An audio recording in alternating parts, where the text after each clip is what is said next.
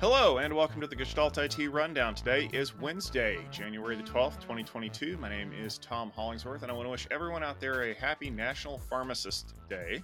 Um, joining me is the man who can compound the news into any kind of magical concoction that you might need, Mr. Stephen Foskett. Stephen, welcome to the show. It's nice to be here. Just call me Dr. Robert today, the magical pharmacist. yes, we will we will call you doctor, even though we must, uh, for legal reasons, denote that Stephen does not have a doctorate. But uh, you know what? He's he's a doctor in our hearts. Um, we do have some great news stories that came up because you know the funny thing is, even though it's the first real week of 2022, the news hasn't stopped, um, including some changes over at a friend of the show, Intel. And if you remember, it was about a year ago when we had the exciting breaking news that Pat Gelsinger was taking over the reins as the CEO. Well, uh, there were some executive changes that happened this week. Um, EVP and GM of the Client Computing Group, Gregory Bryant, is leaving to uh, to seek out some new challenges and he's being replaced by the current chief revenue officer, Michelle Johnston Holthaus. Um, there was also another announcement that they are hiring a new CE, uh, CFO, and that would be uh, David Zinsner, who came over from Micron. Now, the departure of Bryant is really interesting from a timing perspective because he was the one who was in charge of Intel's presence at CES. Uh, just was it last week? Um, and so you had to think that he knew he was leaving when he was out in Vegas. So it's kind of interesting. Um, now, on the other hand, uh, his replacement, uh, Holthaus, has actually been at Intel since 1996. So she's been there for over 25 years. And the move is widely seen as a way to bolster some of the relationships that Intel has with some of their OEM partners. Now, going over to the CFO desk, uh, Zinsner's hire is said to really be a way to uh, complement the uh, views that Gelsinger has on things like capex capex expenditures. We know that Intel's been really busy building a whole lot of factories and really trying to ramp up production given the the chip shortage and things like that. Um, but they've also been doing this kind of without a CEO since Bob Swan had left. Um, the current CFO will stay on until May to kind of function in a transitory role, um, especially given that the hire of Zinsner comes right when they're about to release their earnings. Um, Stephen, what are your thoughts around some of these executive shuffles over at Intel? Well, thanks for that, Tom. And I think you uh, covered the facts pretty well. Uh, just a few uh, clarifications and points that I'd like to make here. Uh, number one, I'd like to point out that George Davis did let us know last year that he was planning on stepping down as CFO. And the fact that he's staying for a few months uh, really makes that look like a pretty routine transition. And the fact that uh, Zinsner came in from Micron, which was, of course, an Intel partner with the 3D XPoint, uh, really, really knows this business. Uh, basically, I'm just going to set that one aside. That's not an important change, uh, probably a good move uh, for everyone involved. And I think that that's fine. Uh, the other one is much more interesting. So, um, you know, Bryant, uh, it was really, uh, it had to have been a surprise to him that he was leaving because otherwise uh, you wouldn't have probably seen him on stage at CES. And the fact that um, that they are moving in um, Michelle Johnston Holthaus to take over, I think that this is uh, really telling. As we've talked about quite a lot, Intel faces a lot of headwinds right now from uh, Apple defecting to their in house M1 chips to uh, the continued strength of ARM in mobile devices and client, but also now increasingly in the data center to the rise of uh, NVIDIA and AMD as competitors um, from the desktop all the way up through the high end uh, data center and cloud. Um, Intel is uh, really, really facing challenges, but on the the whole uh, client computing sector, um, Intel has remained pretty strong. As we talked about last week, their latest uh, mobile platform is pretty competitive, and AMD is really the one uh, trying to catch up with Intel, not the other way around. But that being said, um, frankly, there's still some discontent. And the fact that they picked uh, Holthaus to take over as the uh, head of client computing really shows that Intel really wants to focus on those client uh, computing OEM relationships they are not to put to put up with losing companies like Dell and HPE and Lenovo, uh, Asus, Acer, all these other companies. They're not going to lose them. They're going to fight for that business. And I think that Holthaus is the one to do it. So overall, I think this is a, a, a good move, and I think it's very, very telling that this is the move that Intel chose to make. If your applications freaked out last week, you may not have been alone. The popular NPM libraries Color and Faker, which uh, received nearly 25 million downloads uh, on GitHub, were updated with a bunch of random gibberish on the console, including shouts of liberty and non ASCII characters. The initial impressions of the hijack were soon found to be intentional, as the developer Mark Squires purposefully added new features as a protest against large companies that rely on free software without contributing back to open source or paying developers for their efforts. Squires said back in November that he will no longer be supporting commercial entities with his modules, and that those groups either need to fork uh, his projects or pay him a salary in order to use them. Reaction to the move has been, uh, let's say, mixed. Uh, Tom, what's your reaction? boy, this was uh, really polarizing from what I could tell over the uh, the reading through things. So effectively, this is a problem that we've talked about quite a bit, not only on the rundown, but a lot of the other things we do here uh, at Gestalt IT is this idea of taking open source projects and kind of building on them. I mean, let's be honest, Amazon is notorious for this. And the number of stories that we can cover of Amazon taking a project, building on it, and then when the developer has problems with the way they're doing it, suddenly forking it into their own, you know, Amazon version is legion at this point the problem is kind of a the if you can call it the dark side of the the coin from the uh, npms that are being sold off for large sums and then being hijacked to deliver ads and malware this is essentially the dark side being the developer choosing to do this on their own to make a statement. So let's just look at this quickly from the side of strawman has a point that people are definitely building a lot of their commercial success on the back of these developers. Anybody that had to live through the Log4j debacle in December knows this. That being said, if you're going to do a protest, maybe the way to do the protest is to not randomly update your your package on GitHub that a lot of people set to update automatically and then all of a sudden all of their applications break. I get that he went out and he made this statement back in November, and he was pretty specific fork my project or pay me six figures, or something bad's going to happen. But when he did that, he pissed a lot of people off and and there are a lot of people who have said you know good on him for making a statement there's also a lot of other people that said um, it feels kind of like you're throwing a tantrum and if you don't want people using free software for their projects don't publish free software which won't be a problem for him because his GitHub account got suspended anyway, and GitHub rolled back to the the good versions, if you will. So I don't think we're really anywhere close to seeing the end of this. We're kind of in the opening salvo stages of developers fighting back against commercial entities. I hope that the solution is, is that commercial entities will actually start feeding the ecosystem that feeds them. But I also know that that decision is usually driven by bottom lines. And I know what makes a bottom line look even better, and that's using free stuff. So here's hoping this comes out with a, a better solution overall. Um, Stephen, a happier piece of news related to free software and commercial support is that VMware has made Tanzu a real thing as of this week. Now, you're probably asking yourself, wait, I've, I've been hearing about Tanzu for a while. Now, if you think back, that was Project Tanzu, which we saw back in 2019. But this week is when Tanzu application platform became a GA product. Um, it's a response to the trend in the cloud computing industry of the microservices. Uh, you probably know those as containers or probably by their brand name, Kubernetes. Um, VMware's stated goal for the Tanzu platform is that it wants to bridge the gap that they see between using containers as a tool versus building a platform and an ecosystem around the entire development.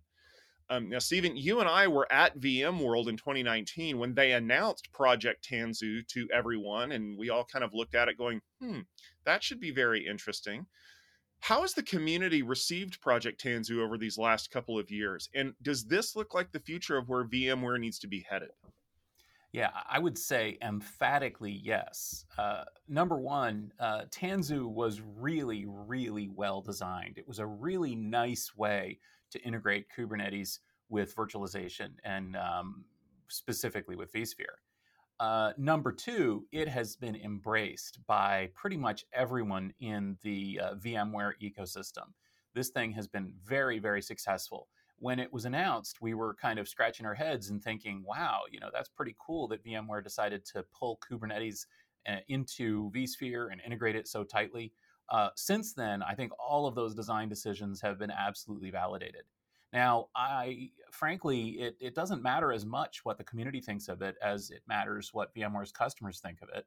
And frankly, I think a lot of VMware's customers were just hungry for it to be GA'd so that they could uh, deploy this. Essentially, this is the next generation of vSphere. Um, this is the new thing. This is uh, probably the best example of a um, inside the data te- center technology uh, embracing a outside the data center technology, Kubernetes, and um, in a way that is both true to the uh, microservices and cloud application platform as it is to the underlying uh, platform vSphere that it's running on. So I have to say, um, A plus on the uh, development of, of Tanzu, A plus on the uh, rollout of Tanzu, and uh, A plus in terms of waiting for this thing to get ready for prime time. It's here. Uh, Tanzu is the new vSphere. Uh, let's do this thing. Tom, in a year where companies are weighing the merits of going back to in person events, uh, GSMA has decided that Mobile World Congress is going to happen no matter what. The announcement from the industry group that their flagship industry tentpole is going to proceed in Barcelona at the end of February was announced this week uh, with some interesting fanfare. Coming off a recent CES in Las Vegas, which featured very, very light foot traffic and a sparse showing of presenters, the questions about whether or not GSMA would see many attendees at uh, Mobile World Congress uh, really was uh, big on, on people's minds, including ours. We were planning on going. 2020 was the first year in three decades without MWC, and 2021 saw the event pushed back to summer. Uh, Tom, uh, is GSMA taking the right approach and holding uh, MWC in Barcelona? Well, Stephen, let me uh, introduce you to this nice can of worms right here because they have really cracked one open. Um, first of all, the primary goal of the conference organizers should not be to have a show. It should be the safety of the people who are exhibiting and attending. Full stop, end of story. Like you would not have this show in the middle of a fire, an earthquake, a typhoon, a hurricane, or invasion by space aliens. Can we all agree on that? We're not going to have this if the if uh, Fira Gran is on fire. Okay, that being said, why is it important that you have this? And this is a question that every conference organizer has been asking and and for reference, Cisco Live Amsterdam, which was scheduled to happen two weeks before Mobile World Congress, was canceled out of an abundance of caution for the attendees and the exhibitors, which is a phrase we're all too familiar with over the last couple of years. So, would you rather push it back to summer again, which by all accounts was not the greatest decision, but it allowed them to have it? Would you rather have it be some sort of a hybrid virtual event which doesn't bode well because you're out of the wrong time zones and things like that or would you rather have it look like CES 2022 which you could have mistaken for any mall in middle America which looks like it's half empty and nobody's there? I don't have the right answer unfortunately. I don't run Mobile World Congress. The events that we do we have a different perspective because of the attendance and things like that. But these are the questions that we uh, weigh on our minds when we have these conversations. And yes, I was planning on being at Cisco Live Amsterdam. We were planning on being at Mobile World Congress. But the Amsterdam conversation got taken out of our hands, and the Mobile World Congress conversation is a completely different one now. I don't think the right answer is for GSMA to step out and go, we're going to do it no matter what. Because we're going to do it no matter what means there's going to be three people there potentially. But I don't know what the right answer is. I think the better answer would have been we're still evaluating what this is going to look like and we're still trying to figure out what needs to happen to keep everybody safe and healthy. So, I don't know. We'll we'll we'll keep you posted on what happens with Mobile World Congress. Hopefully, there won't be a whole lot of news out of it that isn't product announcements. All right, Stephen, we had a couple of stories this week that we really wanted to take a bit of a closer look at. And uh, the first one comes from uh, one of those legendary internet personalities. Um, let me start off by saying uh, Web3 is a hot new term that's taking the whole internet by storm. Now, if you're like me and you still haven't figured out what Web 2.0 is supposed to do, yeah, don't worry about that because we're already on to the next version. I think it has something to do with blockchain and crypto, maybe. But someone who has done a lot of thinking about Web3 is Moxie Marlinspike, who, by the way, has the best internet name ever. Um, in a recent piece that he wrote on his blog, he talked about the growing use of blockchain, cryptocurrency, and non fungible tokens, everybody's favorite NFTs, and how all of them collide to create this mashup that people are calling Web3. But somehow it doesn't quite live up to the expectations that people are talking it up to. Now, Stephen, you brought this article to my attention, and it was an excellent read. I totally recommend checking out our show notes to learn a little bit more about it. What did you think of uh, the analysis of Sir Moxie here? Well, uh, first of all, uh, Matthew Rosenfeld, oh, I mean, Moxie Marlinspike, is uh, uniquely, uniquely qualified to speak on this. This is someone who has contributed more to the internet and more to the cryptography community, if not the cryptocurrency community, than pretty much anyone you can name. Uh, Moxie is the one who created WhatsApp. Uh, Moxie is the one who created Signal. Moxie is the one who knows more about end to end encryption and data protection and everything than pretty much everybody. Uh, he's also somebody who is very, very outspoken and very, very sharp. Uh, and so when Moxie speaks, people listen. So in this article, I think it's important to recognize this is not just another hater article. This is not just another, oh, cryptocurrencies and blockchain are burning down the rainforest, or oh, you know, NFTs are useless because they're pictures of monkeys. No, in fact, if you read the thing, he's like, yeah, I don't get it, but you know what? I'm going to play with it. True hacker mentality. So what he did was he made an NFT. He made uh, everything go. He like did did the things, you know, made the stuff, uh, played with the blockchain, uh, issued an NFT with um, amusing consequences. Because uh, one of the things that he's trying to point out again, it's not a hater view. It's a very, very nerdy hacker view. It's a technical view. And, and what he's trying to point out is that, frankly, all this blockchain using stuff would actually be better off not using blockchain because blockchain actually isn't providing the benefits that it's supposed to provide in these contexts with these real applications. And instead, what you're doing is you're papering over blockchain with a bunch of, frankly, Web 2.0 or even Web 1.0 stuff that is supposed to be passe.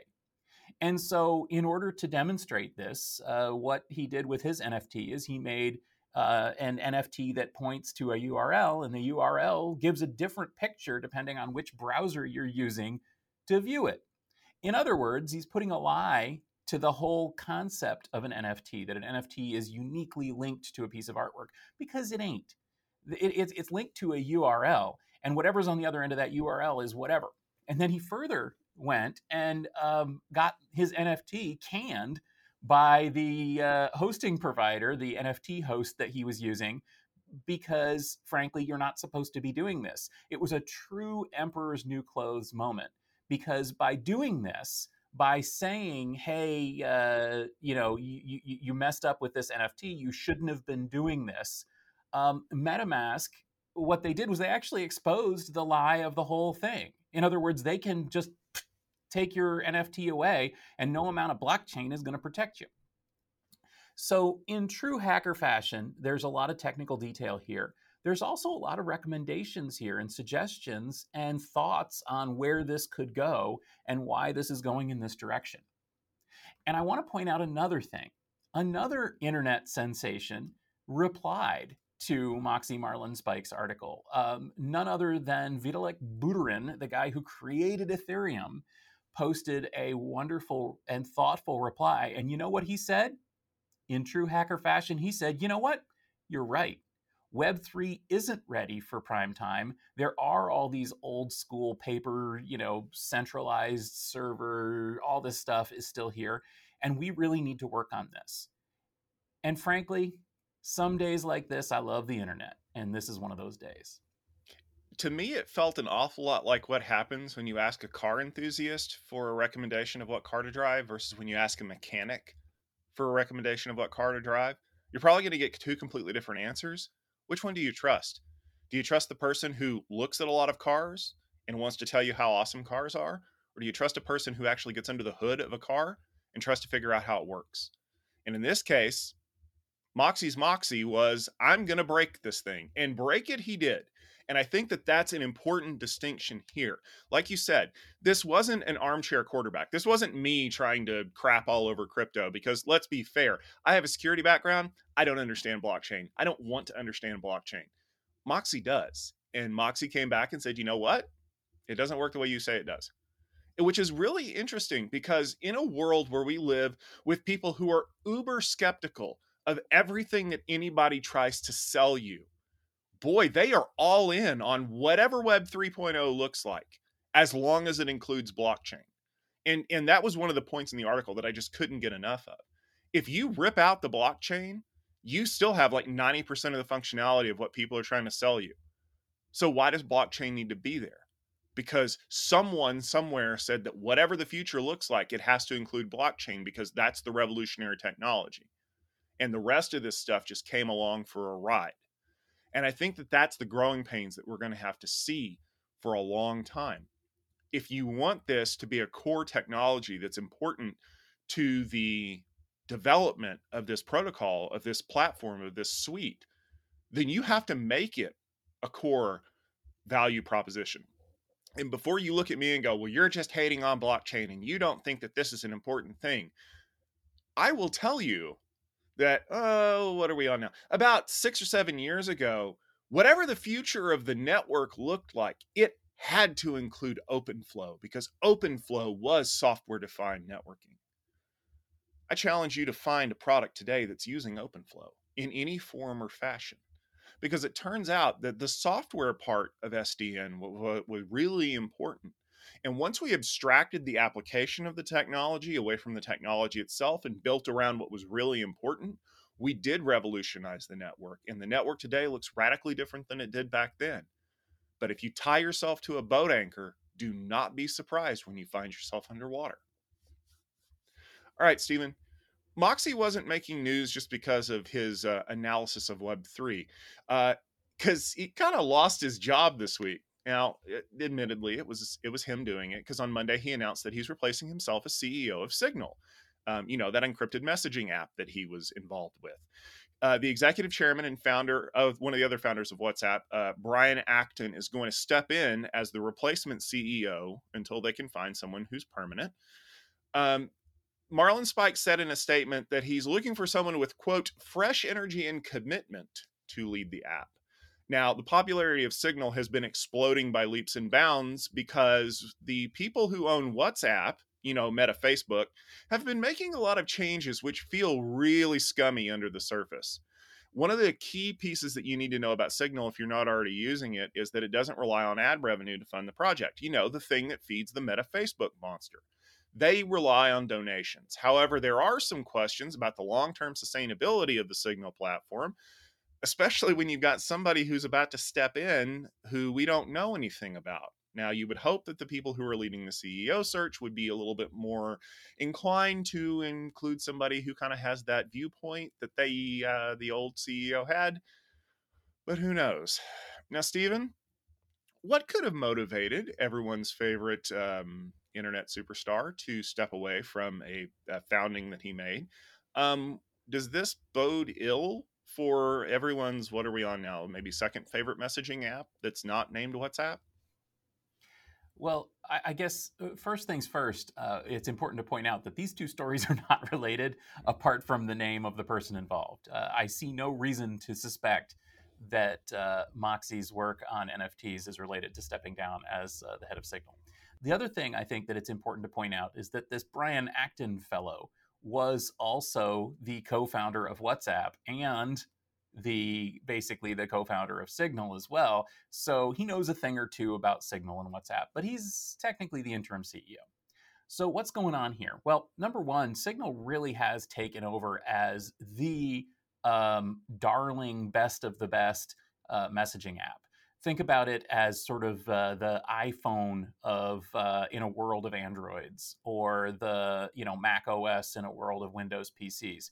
It's the one that uh, a lot of people really like and embrace uh, for what it is. And one of the reasons for that is, as you said, because it's not linked to one of these internet giants. It's an independent group. Apparently, there's about 30 people there that are writing this uh, application. But that being said, it seems like uh, a lot of the work was handled for a long time by Moxie Marlinspike. And in fact, he was uh, effectively the primary coder. Uh, he was also responsible for a lot of the back end stuff. And he tells us a story of uh, sitting there uh, working on his uh, project outside a restaurant on New Year's Eve and things like that, trying to make sure that Signal still worked. Um, that can wear on a guy and I imagine that uh, maybe the time came for him to step aside. Frankly, I uh, understand that and I respect that. And um, for, uh, for the last few years, apparently they've been hiring more people. They've been trying to set the, the, the, the project up so that it has uh, people who to, can do that kind of work and not have to rely on the founder to be the one doing all that. And I really respect the fact that he was able to put that team together and uh, set it up on its feet and make it go. But there is another story here. And that other story is that Signal is also right now considering adding mobile payments to the platform. And this, well, for one thing, you're like, yeah, so what? Everything's got mobile payments, right? But think about it this way Signal is effectively the darling of the crypto, uh, cryptography, I mean, crowd. And, and here it is making a play for the cryptocurrency crowd with uh, effectively uh, untraceable uh, payments and untraceable wallet. And that is likely to put Signal in the crosshairs of a lot of governments, uh, both here and abroad. Maybe what Signal really needs is a uh, CEO who's ready to fight Washington and Moscow and Beijing and Brussels and not someone who's going to sit on a sidewalk coding an Android uh, port of the platform. Yeah, I, I I think that that that metaphor that you talked about right there is kind of an important one. So not to not to put them in places that they really don't belong but i mean that drive that passion that waking up at 3 a.m to write code reminds me of the guy who created the iPhone and the Macintosh, and you know was very famous for um, being a nerd, um, Mr. Steve Jobs, and uh, you know even he got burned out, and eventually he had to step away. Somebody else had to take the reins of the company that he founded and, and poured a lot of his energy into. And one would argue that someone like Tim Cook isn't waking up at 3 a.m. to write code but more importantly, he understands the challenges of what happens when a company becomes mainstream. And if you add support for cryptocurrency, if you support add support for mobile wallets, which is what you need to break into some of these large messaging app ecosystems. I mean, we talk about the fact that Signal has kind of supplanted WhatsApp in a lot of places. The only reason that people really still use WhatsApp is because it's uh, kind of a, a component of Meta Facebook. Um, but you're not going to topple WeChat anytime soon because that is an enormous payment uh, system that's being used overseas. I mean, we've we've seen stories on the rundown of how uh, if the U.S. cripples WeChat uh, due to export regulations, that it could severely impact people in the U.S. who earn a salary and then transfer the money through WeChat back home to places in the in the East. But you're right. As soon as you do that, everyone's going to freak out because now if you have the ability to send money somewhere it's very difficult to trace it and by design it's it's that way you're gonna have a lot of people who are frustrated and uh, i saw uh, or listened to a recent episode of darknet diaries where they talked about the fact that the government gets really interested when suddenly there's a lot of money moving around and they have no visibility into it. It's one of the reasons why uh, encrypted mobile devices uh, that are being uh, put out by companies which with dubious legal authority, if you will, is such a hot topic for them. And the last thing you want is Signal suddenly coming under fire from the FBI and MI5 and a bunch of other places. Um, you know we we constantly hear from the US government about how all crypto needs to have a back door that allows the government to come in and decrypt conversations apple's been fighting this comp for years and i have a feeling that signal's about to step into it with whoever takes over those reins i don't know what the solution's going to be i personally err on the side of don't create a key for a lock because if you do someone will find a way to pick it if there's no way for you to get into that conversation, you don't have to worry about it. Now, ultimately, you will because technology marches on. But I want to use an app where people are willing to go to bat for me on a daily basis. I don't want WhatsApp where they're like, hey, we remember how we told you we were doing end to end encryption? Just kidding, we weren't. And we were really stuffing ads and everything. So I hope for the best. And quite honestly, I'm, I, I agree with, with what Moxie said if you are coding your app on New Year's Eve from a cafe, find a hobby, man. Um, paint a picture and then take a picture of it and put it on the blockchain. But more importantly, find some happiness. And maybe it's building another messaging app. I don't know. But let Signal kind of go fight the battles that need to be fought. And here's hoping that they're going to carve out their own little space to make us all a little bit safer and more secure. All right, Stephen. Um, it's been a great news rundown this week. Uh, we do have a couple of things coming up in the week ahead. Uh, one thing I specifically wanted to call out is Networking Field Day 27. That's happening in two weeks, January 26th through the 28th. We have a great lineup of presenters. We have a great lineup of delegates. If you want to learn a little bit more about who they are, make sure you head over to our website at techfieldday.com and click on the link that's in the center of the page, and you can learn a little bit more about who they are. Stephen, do you have any events coming up that people definitely want to check out? Well, yeah, I would love to uh, point out that we do have uh, Cloud Field Day 13 coming up as well in uh, February. That's February 16 through 18.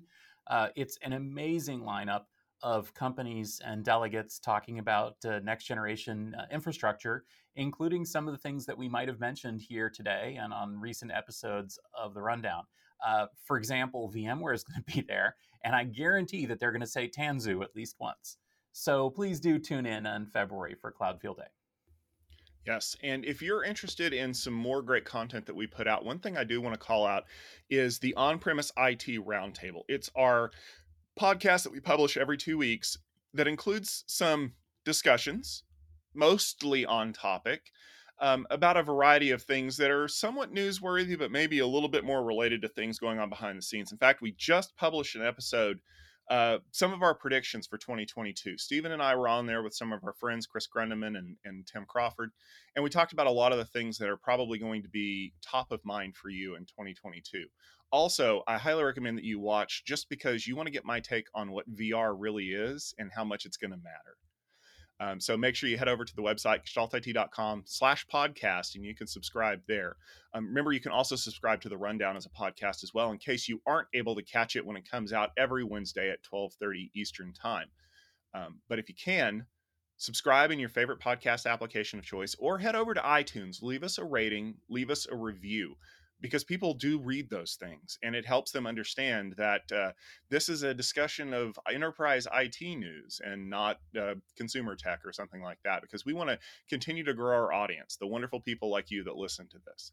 And if you have a topic that you'd like for us to cover on the rundown or you see a news story that you think would be of interest to us, please make sure that you tweet at Gestalt IT and use the hashtag rundown because we will see it and we will definitely uh, catch it and throw it into the episode. And we'll even give you a little bit of credit for finding it. Well, for Stephen Foskett and myself and our great Gestalt IT community, thank you very much for tuning in for this episode of The Rundown. Remember that we will be back next week with more great news stories. Take care of yourself, stay safe, stay healthy, and we will see you then.